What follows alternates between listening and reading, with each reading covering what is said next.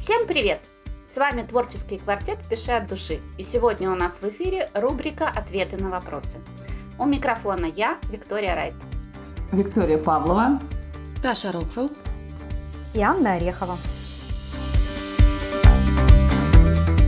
«Пиши от души» – это четыре автора, объединенных страстью писать. Хотим поделиться опытом и лайфхаками. «Пиши от души» – это площадка, где возможны озарения и инсайты. Мы живем писательством, и благодаря этому мир становится ярче. Хотите также? Присоединяйтесь, мы поможем. Давайте расти и развиваться вместе.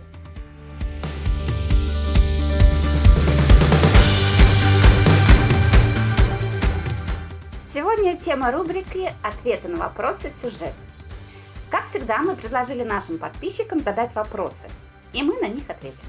И сразу скажу, мы готовим новый формат подкаста, для которого мы взяли вопросы нашей подписчицы Александры Смирновой. И придется немного подождать наших ответов. А сегодня мы отвечаем на следующие вопросы. Елена Хветчиня, сразу прошу прощения, если я неправильно произношу либо ник, либо фамилию, ну, как вот читается. Как понять, что сюжет провисает, какие вопросы можно задать себе, чтобы проверить, не стала ли история скучной? Таша. Ну, спасибо. Прямо сразу с меня решили начать. Это после того, как я сказала, что я вообще не готовилась. Такая, давай. Придумай что-то. Ты же знаешь, нельзя такое говорить, нельзя. Э, нет, ну ладно.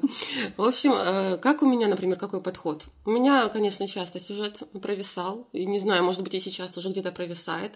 В любом случае, в новой книге точно провисает. И что я делаю? Я э, пишу его полностью, а потом даю читать нескольким людям. Потому что иногда ты сам можешь даже не понять, провисает он у тебя или нет. И вот посторонняя точка зрения очень сильно в этом помогает. Ну и вообще, что можно, какие вопросы можно себе задать, чтобы проверить, не стала ли вот история скучной, то что тут могу сказать? Ну, главное, чтобы в каждой истории в конце были крючки, чтобы э, читателя это цепляло, и чтобы самого автора это цепляло, чтобы он сам понимал, что ему не скучно писать. Если самому автору это не скучно и интересно, то, скорее всего, читателю точно так же ему понравится. Вика, ну как у нас Таша, быстренько, не готовилась она. Да, Вообще молодец. Мне кажется, автору всегда интересно то, что он пишет. Не надо на это ориентироваться. Мне вот, например, всегда интересно, что я пишу. Вот просто вот я вообще в восторге от своих текстов, от, текстов от любых просто. Нарцисс, блин. Да. Мне нравится, Вика всегда это подчеркивает, что он просто в восторге. Так нравится. Так, смотри, графоманы тоже в восторге от того, что они пишут. Тихо, тихо, тихо. Не пались. Что я там за чушь написала? Я в восторге. Не будем никого обижать. Ну, я даю потом бэтридерам читать, да, они такие мне говорят, нет. А я, знаешь, вспомнила, у меня есть друг такой, вот замечательный, он говорит всегда отличную фразу. Говорит, я знаю, что я не прав, но я все равно так думаю. Вот. И точно так же здесь как бы писатель. И, и я, я знаю, что сюжет провисает, да, но мне все равно нравится. Нравится, ну вот, да. Я буду писать дальше, да. Лучше внешней точки зрения ничего нет, да, нужно кому-то дать почитать и спросить, Провисать? Провисает. Герой потерял цель? Потерял. Ищите цель. Все, ищем цель, пишем дальше. Так, Аня, что скажешь ты? Нет, ну можно еще включить внутреннего критика, отстраниться, выйти из истории. Это, конечно, сложно. Это сложно, да и просто задать э, себе вопрос, а нужна ли тут эта сцена? И так по каждой сцене. А что будет, если я уберу эту сцену? Соответственно, если ничего не меняется, значит она лишняя. Значит, в этом, в этом месте сюжет провис. Я когда делала посценный вот. анализ, вот очень хорошо это заметно на посценном анализе, то есть когда уже на готовом, на готовом э, формате, то есть на не готовом, когда в голове, конечно, когда уже да. готово, да. Делаешь анализ, оцениваешь каждую сцену, ее цель, и вот это очень хорошо видно. У меня был такой, когда я там 9, чуть ли не 9 сцен из романа убирала, то есть я их либо сокращала, либо сливала там в какие-нибудь другие, ну, в общем, перестраивала. Но они же тебе нравились. Ну, без сцен они мне безумно нравятся, это было очень тяжело, да. Очень часто, когда мы не пишем, мы не работаем, ну, вернее, те, кто работает не по плану, получают вот такой эффект, потому что идет в потоке, пишется как пишется, а в результате получается целая там вот э, 9 сцен, которые надо выразить. Камешек такой, камешек вот. полетел, да? Так что Здесь я вот такую маленькую дам вот вариант. Э, часть Аня уже сказала. А если вы, например, написали, вот бух, там, у вас не было плана, вы просто написали, э, надо сказать в конце, о чем именно ваша книжка. Но не в смысле событийки. Вот чаще всего задаешь вопрос новичкам, начинают рассказывать, а он там пришел, а вот здесь он это сделал, а вот здесь все, да, Да, да, погружаются да. в событийку, а здесь не нужно это, здесь нужно смысл содержания. Это есть какая-то причина, из-за чего ваш герой действует. Есть э, то, к чему он стремится. Мгм. Достигли вы ли этих вещей или нет? То есть кульминация содержит в себе содержательную какой-то элемент или не содержит ничего? Сведены ли все линии в сюжете? То есть надо проверить, каждая линия, там, каждое развитие должно иметь свои тоже точки э, с кульминацией связанные в том числе. Дальше, развитие персонажа. Оно естественное или оно обвалистое? То есть он сейчас шел-шел, а потом он в яму упал. Вот, и все. Ну, есть такая просто поговорка. И да? забыл, куда шел, да? И пошел в другую сторону. Да, просто есть такая еще из детства, там две девушки, одна с косой, другая в яму упала. Да, вот да, это примерно скачкообразное развитие персонажа. А Я, я еще Дальше. хочу... А, а ты еще не закончила?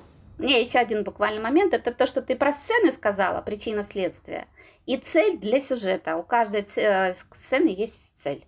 Мгм. А я хотела сказать еще по поводу того, а, провисает сюжет или нет, да, то есть оценить сцену, нужна она или нет, и э, каким образом оценивать сцену. То есть не просто там выкинули и ничего не Ну да. изменилось. Каждая сцена, она двигает сюжет. Соответственно, а, как это понять, двигается сюжет или нет? Все очень просто, у героя есть цель, вот то, что ты сказала, да? Мгм. Если сцена приближает героя к цели или отдаляет героя от цели, да, то есть происходит этот скачок надежды отчаяния, значит, все нормально, скорее всего. А если сцена произошла и это вообще никак не повлияло именно вот на динамику сюжета, ну, скорее всего, в этот момент сюжет провис. Это не значит, что сцену надо обязательно удалять, вот. Но, возможно, здесь как раз этот провис, и надо задать себе вопрос, что сейчас в этой сцене происходит, и действительно ли она важна, например, для раскрытия персонажа, для раскрытия других персонажей, да, вот. Ну да. Но это такой мини-тест. И еще один момент, как раз очень часто э, связанный с тобой, Вика, как раз со стилистикой. Как написана сама сцена. Если там все время одно описательное, да, и в конце концов ты уже засыпаешь, естественно, она будет ну, скучной. Ну, это не сюжет даже, получается. Да, это уже не сюжет. Есть смена сцен, да, есть определенная динамика. То есть э, соотношение действий, размышлений, эмоционального накала в том числе. Не, ну скучная сцена может быть любая, не только описательная. Скучная сцена абсолютно любая может получиться. Да, да. Это мо- можно сделать любую сцену скучной. Если некому ничего больше добавить, Да тут можно много чего добавлять, э, только конкретно, вот конкретно был бы материал, я бы, может, что-то еще добавила. А так теоретизировать тут можно бесконечно. Ну, это точно, да, на практике разбираться легче. смотрим дальше. У нас подписчица с ником, ну, будет звучать так. Неро Кэтвелл, чья классификация сюжетов кажется вам точней. Аня. Вот Нера нам постоянно заберет, задает вопросы какие-то такие вот каверзные. Такое ощущение, будто это проверка с ее стороны. Как А, на экзамене, да? Да, да. И я такая сижу, такая, елки-палки, я же вообще не знаю никаких классификаций сюжета. И что делать? Что, что, что, говорить? Вот, поэтому я полезла в Google и такая, хм, черт, все-таки знаю. все-таки есть, да. Ну, Ну то есть я никогда об этом не задумывалась, какая точнее, какая не точнее. Видимо, есть какие-то разные школы литературные, да, насколько я понимаю, и каждый там как-то разбирает сюжеты по-своему. Мне нравится, а, ну, есть там грубое разделение на две части.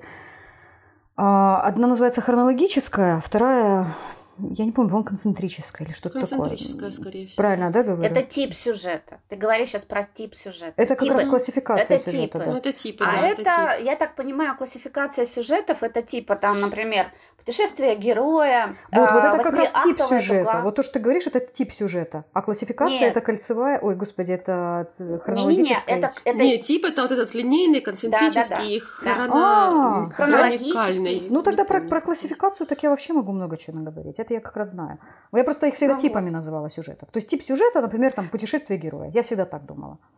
Ты понимаешь, как здесь есть как раз расхождение по литературе. Вот я смотрела, специально отслеживала понятия, потому что есть виды сюжета, есть типы сюжета, элементы сюжета, там Господи. целая толпа. Ага. Вот, это самое. Вот типы сюжета, это то, что как раз говорит и Таша в том числе. Хронологический, а, концентрический, там еще какие-то там. Мгм. Есть еще личностный, биографический э, и вне, внеличностный, что ли, в этом роде как-то так. Вот, то есть там их много каких классификаций. Здесь конкретно, я так думаю, это вот э, именно того, что ты знаешь там. Это путь героя, восьмиактовый, ну, то, что, то, что, в принципе, мне нравится, да. Мне нравится здесь классификация э, нашего любимого Брэндона, а, Блейк, Блейка Снайдера, я почему-то всегда хочу его Брэндоном назвать, Блейк Снайдер. Ну, мне больше всего нравится его классификация, ну, просто потому что она, скажем так, современная и довольно-таки наглядная.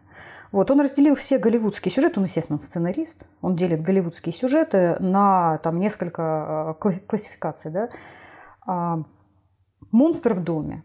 То есть типичная ситуация, когда там, например, фильм «Чужой», появляется какое-то существо, с которым надо бороться.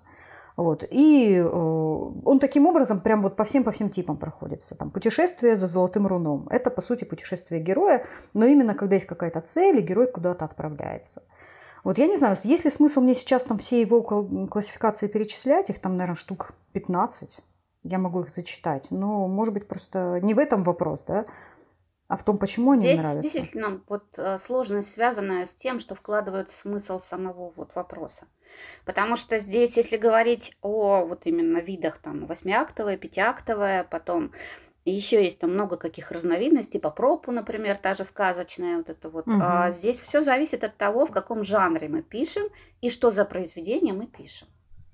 Исходя из этого, мы выбираем, какая структура ближе. Или элементы. Мы можем вообще сделать свою собственную структуру, сделать просто главное, чтобы она была целостной. Вот и все.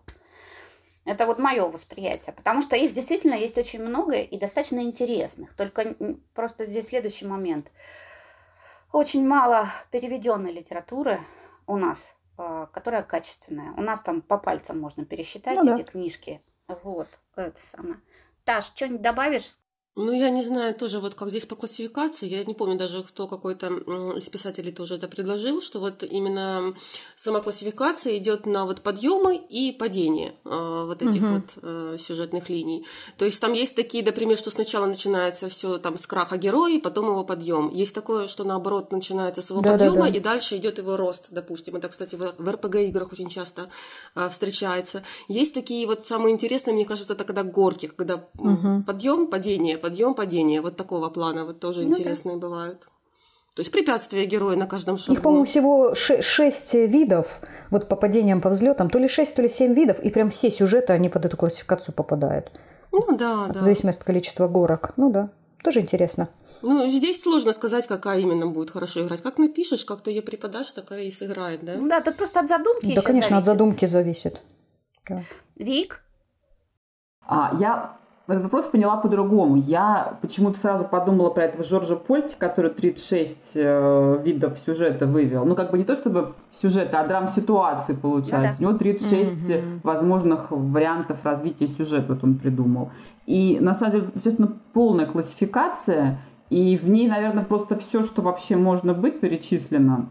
И они отлично, мне очень многие из них нравятся. Мне нравится, например, про преследуемый, ну, как, как он называется, преследуемый, то есть когда кто-то от кого-то убегает, да, то есть наш герой от кого-то убегает, его преследуют. Или, например, различные варианты выживания, вот это вообще всегда во все времена будет отличный сюжет, когда там надо выжить, либо вот это какая-нибудь, не знаю, природная авария, там что-нибудь случилось, природная катастрофа, или техногенная, ну, в общем, что-то такое.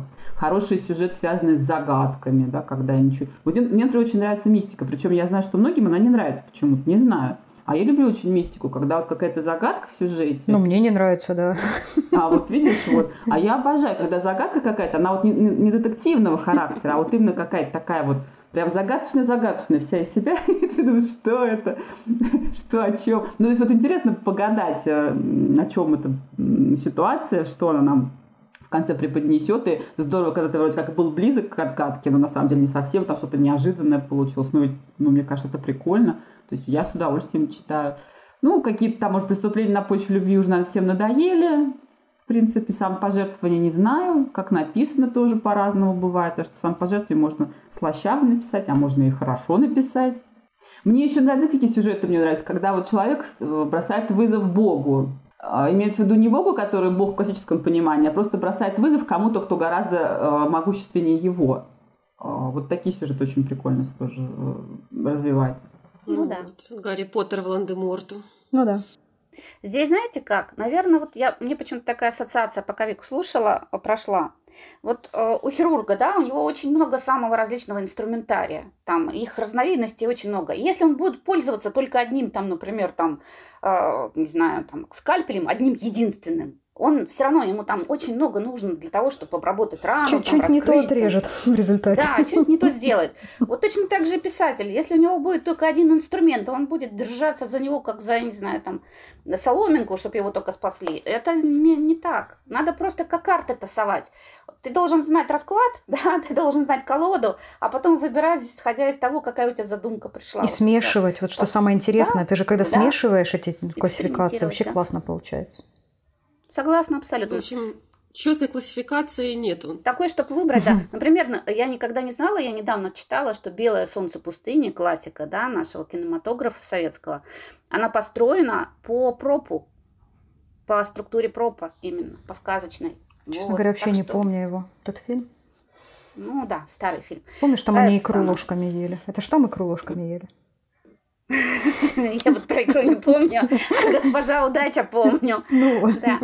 Да, это самое. Так что здесь, я считаю, надо просто выбирать самому, что будет удобнее для того, чтобы раскрыть задумку, и больше ничего. Конечно. Я так думаю, вот у нас есть вопрос от Ирины Сироткиной, да, какой тип сюжета, на ваш взгляд, самый выигрышный? Это вот как раз тоже, да, к этой же тематике. Да, вот это то же самое только Ну, что по сути, было. мы Точно ответили такой же уже. ответ, что нет какого-то выигрышного. Все зависит от вообще типа. задумки. Абсолютно, Любой да. может быть выигрышным, Да, абсолютно. Да, зависит от, от истории.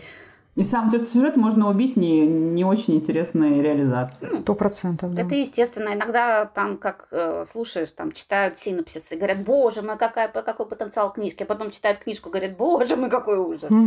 Такое тоже бывает. Так, ну что ж, давайте смотреть дальше. У нас есть ряд вопросов от Анастасии Акимовой. Вот. Она любит нам действительно так развернуто и, и нас держать в тонусе. Да. Когда начинаешь писать книгу, то как стоит прописать сюжет? Подробно или в общих чертах? Какие ключевые моменты стоит отметить отдельно? А, Таш, рассказывай. Опять я. Вообще, к моменту, когда я приступаю к написанию, у меня уже готовы какие-то сюжетные отрывки. Я вообще люблю на всяких разных листиках это все в телефоне, в заметках все писать. Потом я, когда начинаю уже садиться, у меня уже есть какая-то база, от которой я отталкиваюсь. А, Ну, вообще, лично я считаю, ну, как для меня, то лучше сразу вообще прописать сюжет, потому что если все уже будет готово и план досконально будет готов, то его потом просто будет уже неинтересно. То есть в идеале, короче, знать это начало, середину, конец. Хотя бы начало и конец на худой случай. И тогда уже от этого отталкиваться. Ну и, понятное дело, даже, мне кажется, не сильно важна здесь даже идея в этом плане, что вот главное уже, если ты хочешь садиться писать, если какая-то задумка есть, садись и пиши. Дальше уже ты совсем определишься. Вик, Так, вопрос, конечно, очень э, интересный, учитывая, что он адресован человеку, который делал и так, и так. То есть я же начинала совсем с махрового садовника, когда у меня вообще ничего не было. Я просто села Махровый садовник. писать. Классно звучит. Ну да, все с этого начинают, мне кажется. Я себе такого дедушку представила в махровом халате с чашкой чая. Он такой ходит по Нет, своему саду. Нет, так махровой. Заросший мхом, да. Поливает помидор. а это Вика. Да. Да, это Вика. Как я была счастлива в тот момент, когда не подозревала обо всех этих премудростях. Я просто писала в потоке и получала удовольствие. А потом пришла в нашу жизнь теория. А, а вот сейчас я уже заморачиваюсь. Да, да, вот это вот самое главное, кстати. Это да. Я когда все это начала читать, я просто вот расстроилась очень сильно, мягко говоря. Не читайте литературу. Не портите себе впечатление от писательства. Не надо становиться умнее. Чем глупее, тем счастливее. Да, глупые и счастливые. И сейчас я пишу книгу, которая, э, к которой я прописала сюжет. То есть у меня реально есть прям подробный синопсис. И я хочу сказать, знаете что? Что мне не так интересно ее писать, как вот те, которые я писала, вот э, зная только рэперные точки основные и финал. Я там просто летела по тексту. А здесь, ну я уже знаю. ну как? А оно мне не так интересно. Ну вот, вот Да. нюанс, не Я знаю. согласна полностью с этим. Вот оно так и получается. Когда ты полностью все знаешь, то ну, теряется вот этот А я азарт. не согласна. Не согласна я. Здесь Я не от тоже не азарта согласна. Я, зависит. конечно, Вы не я, я, мо- я всем не Не представляю. азартом мотивируетесь. Вы мотива- мотивируетесь желанием написать книжку, сели и пишете. Вы создаете свой собственный продукт. Как можно быть не мотивированным, то, что ты- вы творцы? Я Это- люблю это исследовать вообще- свою историю в процессе. Вот я пишу, я ее Нет, исследую. здесь вопрос в удовольствии. в Ну, ты очень упрощаешь Видишь, у каждого процесс, свой подход. упрощаешь. Он очень сложный. Упрощаешь? Как я его упрощаю? Ну, Абсолютно, да. Я ни в коем случае... Понимаешь, я написала себе, например, план, он у меня расписанный. Нет детально, так, чтобы совсем уж детально. Нет, у меня есть основные сцены этого плана. Я сажусь писать, но в процессе я все отпускаю. У меня бессознательно лежит для себя определенная цель, которая должна реализоваться. Бессознательно почему? Потому что она у меня стоит сзади, она не стоит у меня впереди, она мне не закрывает сюжет. Она не мешает мне писать. Я для себя ее определила, отложила и просто отпустила себя. Я просто знаю, что мне надо дойти до определенной точки, но это не удавка и не там поводок, и не, не знаю, там цепь, там, которая накручивает тебя. Нет, ты просто движешься, и тебе в кайф это. Просто ты не впустую движешься, не пойми, куда тебе деваться, да, ну, куда, можно туда пойти, да, у меня там есть это вещи камень, да, направо пойдешь, голову потеряешь, там, там налево пойдешь, коня потеряешь. Вот мне не надо разбираться, я знаю, куда я иду. Просто я Ну, движусь. видишь, как бы те- те- тебе такой Да? подход, да. Ну, да. Вита махровый архитектор у нас. Да, да. Вита, Вита превращается в махрового архитектора. Не знаю, я как-то балансирую сейчас э, между архитектором и садовником. И иногда прям в архитектуру сильно ударяюсь, иногда наоборот начинаю сижу садовничаю. Вот, зависит от настроения. Но что действительно в любой истории, которую бы я не писала, прям Анастасия нам довольно-таки на самом деле классный вопрос задала. Ну да. А, какие ключевые моменты отдельно, да, вот э, именно какие ключевые моменты стоит прописать. И я думаю, что ну, это очень важно. А, Не просто там садишься и думаешь, ну ладно, как-нибудь напишу, вот завязка есть. То есть, во-первых, да, мы уже все согласились с тем, что должен быть сразу финал. Вот. Я как бы считаю, что нужно еще несколько поворотных точек сразу наметить, потому что Ну да. ты не просто к финалу идешь, ты идешь от завязки к первому, допустим, к повороту. Ну, там, от экспозиции к драм-ситуации, даже так, да, если банально говорить. Или, например, ты идешь э, к падению героя, и ты понимаешь, что это будет сразу. Ну, мне нравится понимать это сразу. То есть, если я там планирую э, детектив, да, то, соответственно, я должна понимать, что у меня произойдет в этой критической точке, когда вроде бы все пропало и, и как бы и ничего не получится. И понимаешь, что будет в кульминации, это тоже важно. То есть с самого начала знать, то есть не в том смысле, кто кого с какой стороны ударил. Вот я, например, писала Ну да. там, да, Стамбул подслушанное убийство. Я просто понимала, что в кульминации, да, там Ника разоблачит э, этого, э, не буду его имя называть, злодея, да, главного. Вот, и я знала, что одновременно с ней разоблачит э, следователь тоже этого злодея. И все я как бы к этому вела. А потом, когда я пришла в эту точку, ну, у меня на самом деле была еще вот эта яркая мысль о том, что я применю трюк в, в WhatsApp и э, как бы использую эту техническую особенность WhatsApp для того, чтобы раскрыть убийцу. Мне прям очень хотелось это сделать. Я знала, что будет в кульминации. Я это знала до того, как начала писать книгу. То есть это те ключевые точки, на которые стоит ну, опираться, верно. как мне кажется. А дальше Ну, не важно, хоть... Да. А если ты не знаешь этих ключевых точек, вот ты просто это, э, ты когда садишься писать, э, ты пытаешься придумать эти ключевые точки, и это просто вот тупление в экран. Ты когда сидишь перед этим белым листом, а в голове это все крутится, и ты никак не можешь придумать, то мне кажется, в этом случае лучше начать что-то писать, и оно постепеньку к тебе как озарение придет все-таки. Ну, Вот это может самая быть, кульминация еще одна. Ну, у меня Это просто совсем по-другому типы. работает. Это совсем Да, по-другому. разные типы. Я не могу просто сесть и начать писать, если я не буду знать, что у меня будет дальше. Потому что, получается, я там сижу, пишу, допустим, первую, вторую, третью главу, потом такая, а, черт, вообще не так, надо было в другую сторону идти. И, все переделать. И... Это потеря времени просто капитальная тогда. Вообще такие подходы интересные у всех. Ну да, да, совершенно по-разному. Да. Здесь еще один момент, кстати, хочу сказать. Смотрите. Одно дело, когда мы работаем за компьютером, но я бы еще рекомендовала работать живой рукой, скажем, тогда нашей, это ручку Это брать. очень двояко звучит. Вот, ну да, карандаш наш брать. Почему? Потому что и писать на листике. Иногда, когда мы вот так расписываемся, так лучше. Мелкая моторика руки, это связано напрямую с мозгом, это больше нас стимулирует, и лучше иногда расписаться буквально немножечко. Я себе могу так писать два листа на просто А4 расписала, потом это все перенесла, и все, я пошла. В смысле, ты прям текст пишешь от руки? Да, да. Да, я да. с этим, кстати, согласна полностью. Вот когда у меня вырубили свет, и у меня не было возможности писать за компьютером, то я писала от руки, и как бы живенько это все дело получилось. Ну, я, кстати, часто так, так делаю. Так что это работает. Я часто так делаю, да. Угу. Да, это действительно, это правда, закономерно, кинесиология держится на этом. Так что я вот рекомендую. Угу. Нет, я текст не пишу от руки, я пишу от руки план, и, может быть, это мне помогает. То есть я там, да, вот эти вот стикеры, каждый стикер это сцена, и я прям на каждом стикере выписываю все-все-все, что мне нужно. Да, от руки, хорошо. да, но текст я ни разу в жизни текст от руки не писала. Нет. Никогда. Вот есть такой прием, он очень полезный. Вик, что-нибудь добавишь? Вообще мой совет, лучше, конечно, заранее прописать его можно более подробно, этот сюжет. Ну, как, как по максимуму получается, так и прописать. Если не получается самой собой в своей голове, взять кого-нибудь и об него подумать. О, это классный прием, да. С подружкой поговорить или с кем-то обсудить. Вот когда начинаешь обсуждать это вслух, эта подружка нужна даже не для того, чтобы прям тебе осознанно отвечать, какие-то прям конкретные э, рекомендации давать, а ты просто когда вслух это сам проговариваешь ей, вот у меня много раз так было, я вот кому-то начинаю проговаривать, и тут мне просто озаряет такими мыслями, просто что вслух это сказала. Мне уже, пусть она сидит и молчит, эта подружка. Я уже ей все говорю, потом тут же полна идей, фонтанирую, записываю, все, говорю, спасибо, иди дальше, все, своими делами. Очень хороший способ. Я много раз так делала, очень помогает. Я, кстати, хочу добавить, что если нет подружки, что я делала? Я когда еду за рулем, и никого нет в машине, это идеальное вообще время для меня и место. Я вслух рассказываю сюжет, как будто рядом кто-то есть. А, да, да. И да, и то же самое происходит, что ты рассказываешь. Но я именно, тут именно надо не в голове проговаривать, а вслух. Ты разговариваешь да. сам с собой, шикарно. Потом так, оба-на. Тут самое главное это не Да, да. Да-да-да.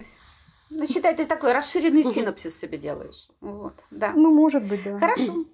Так, продолжаем.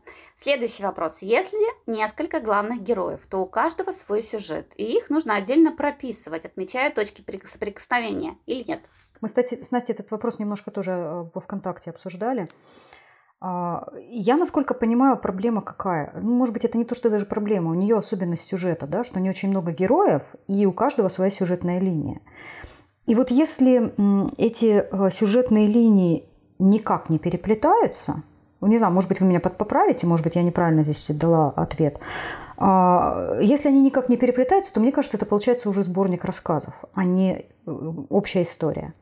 А если да. есть какие-то точки соприкосновения, ну, да. да, вот как, опять же, облачный атлас, ну, прям это яркий пример, да, вроде бы истории, но они все переплетаются.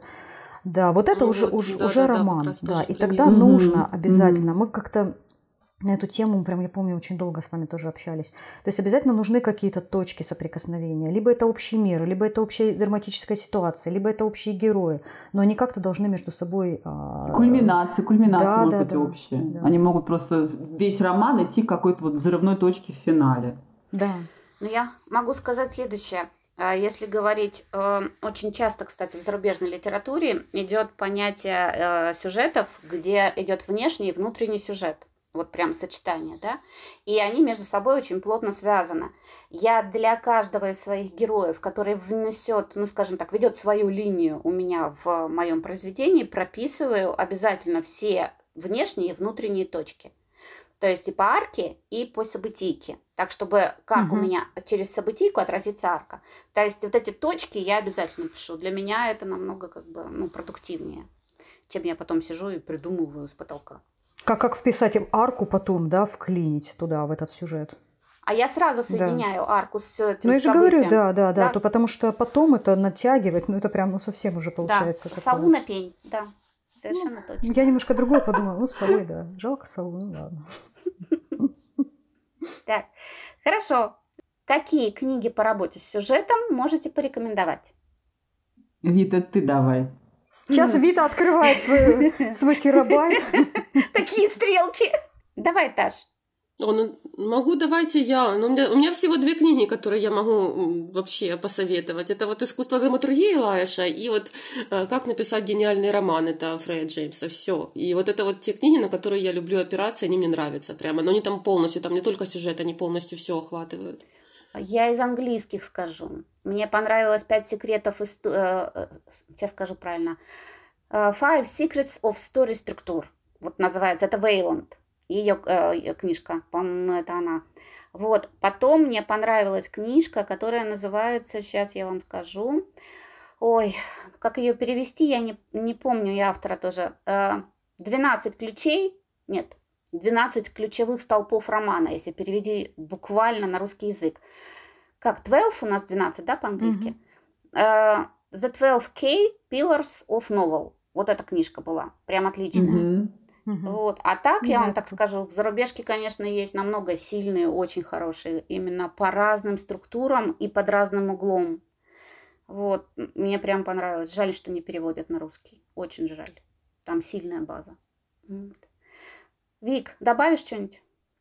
А у меня я все время Труби в пример привожу. Мне нравится Джон Труби.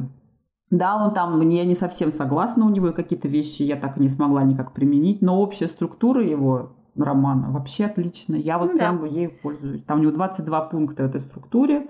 И вот прям я их расписываю. Там не все нужно всегда. Это как бы максимальный набор. Ну вот в этом отлично, я считаю. Я, я к нему прикипела душой. Ну, я, кстати, я согласна здесь с Викой. То есть, что касается именно сюжета, я тоже лучше Труби ничего не нашла. Мне очень нравится у него вот эта последовательность именно угу, этапов. Угу. Очень классно. Хорошо. Как выстраивать сюжет? Прописать план или просто написать историю от начала до конца? Что посоветуете? Ну, в сущности, мы-то отвечали уже на этот вопрос, да? Тут да, у каждого да, свой да. подход. Ну да. Мы как да. раз вот угу. чуть-чуть выше на него ответили. Выбор ваш называется, да? Сюжет должен отражать тему и идею книги. Что делать, если у тебя нет четкого понимания? Слушайте наш подкаст прошлый. Предыдущий, предыдущий, да. Дебаты на те, нужна ли идея в романе или нет. Идея все портит, называется наш подкаст. Там просто идеально об этом расписано. Ну, я думаю, кратко сейчас тоже стоит ответить, да, наверное. Ну, не прям так. Ань, давай, ты начнешь. Я начинаю. Я всегда даю один и тот же совет. Когда этот вопрос задают, всегда даю один и тот же совет. Пишите первый черновик, вообще не заморачивайтесь. Ни на тему, ни на идею, ни на арку персонажей. Вообще ни о чем не думайте, кроме финала, там, может быть, кульминации каких-то ключевых точек. Дописали первую, первый черновик, но это при условии, что действительно вот э, нет понимания и не идет. Если понимание есть с самого начала, то я вам, конечно, очень сильно завидую, это круто. Вот, э, такое бывает не всегда. Если есть понимание, опирайтесь на него. Если нет, пишите. Потому что нельзя себя тормозить какими-то вот а, такими необходимостями, о которых там говорит квартет «Пиши от души», что вот идея должна быть, и все. Короче, я не пишу роман, потому что «Пиши от души» сказали, что должна быть ну, идея. Да. Не верьте, пишите. Дописали первый черновик, и потом уже эта идея придет. Потом проанализировали свой роман. Идея, она, она получится, она, она обязательно будет в вашем романе. И потом уже... Ну да, тем более все равно, может быть, она потом даже изменится, потому что книга все равно будет переписываться хотя бы один раз, но она точно будет переписываться. Ну, если вы хотите быть хорошим писателем, и там может все да, поменяться. Да, книга будет переписываться. А мне кажется, наоборот, стоит э, сначала немножко озадачиться этим вопросом, потому что я вот, например, просто про практики по своей сужу, ко мне приходят э, люди, с которыми мы начинаем этот творческий коуч по, по переписыванию романов, потому что они сначала ко мне приходят на редактуру, а потом у нас все это превращается в переписывание. Нет, ну правильно, что так и должно быть, что вот они написали что-то, и потом это переделывается, и потом они все понимают уже, что они ну, писали. Ну, Получается, они да, да. написали свой первый черновик вот и так, потом осознали вот свой роман. Вариант. Ты просто им помогаешь его осознать. Да, то есть я начинаю задавать вопрос, а что хочет герой, а почему, а вот здесь почему, а так почему, а этот почему, зачем нужен. И автор начинает осознавать, что у него в разные стороны там сюжетные веточки торчат, и герой непонятно чего хочет, и цели у него нет. И о чем вообще книжка автор так не до конца осознает. Ну, то есть, я не знаю, может быть, на Тут от человека зависит. Э, кому-то тяжело переписывать, кто-то хочет сразу написать более-менее, чтобы потом просто редактировать, а не прям все переписывать сначала. От этапа творческого развития самого автора это тоже зависит. Кто-то готов сто раз переписывать, кто-то не готов. Там, кто-то считает это э, нормально, кто-то считает, что значит, он не справился, что это плохо его характеризует. Это очень много факторов, мне кажется, здесь может быть.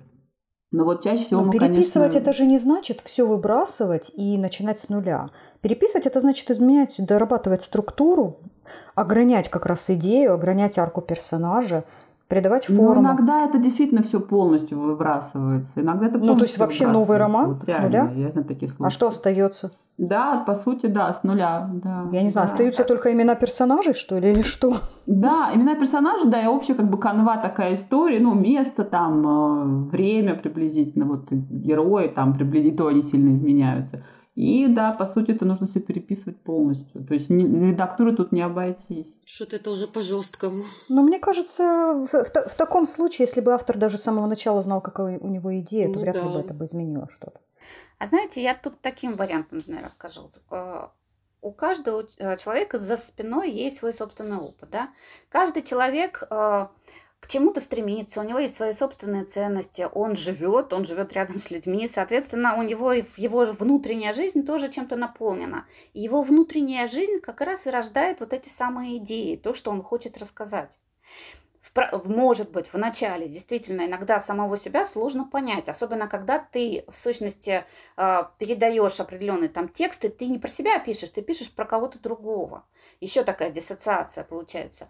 И результатом э, становится следующее. Для тех, кто только начал писать, оно должно, действительно, я согласна с Аней, не должно быть препятствием. Все равно рано или поздно то, что есть внутри, оно окажется на этих самых страницах. Да. Хочешь ты, не хочешь, ты себя покажешь во всей красе. Не, вы, не сдержишь.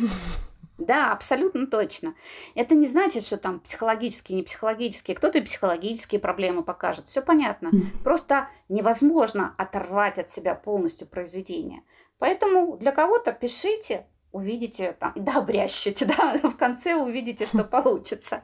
Вот. А если там, например, с такого варианта, тоже так же можно. Потому что, например, я э, для себя заметила, что они иногда... Вот я начала с маленькой идеи, там, у меня было взаимоотношение детей с родителями.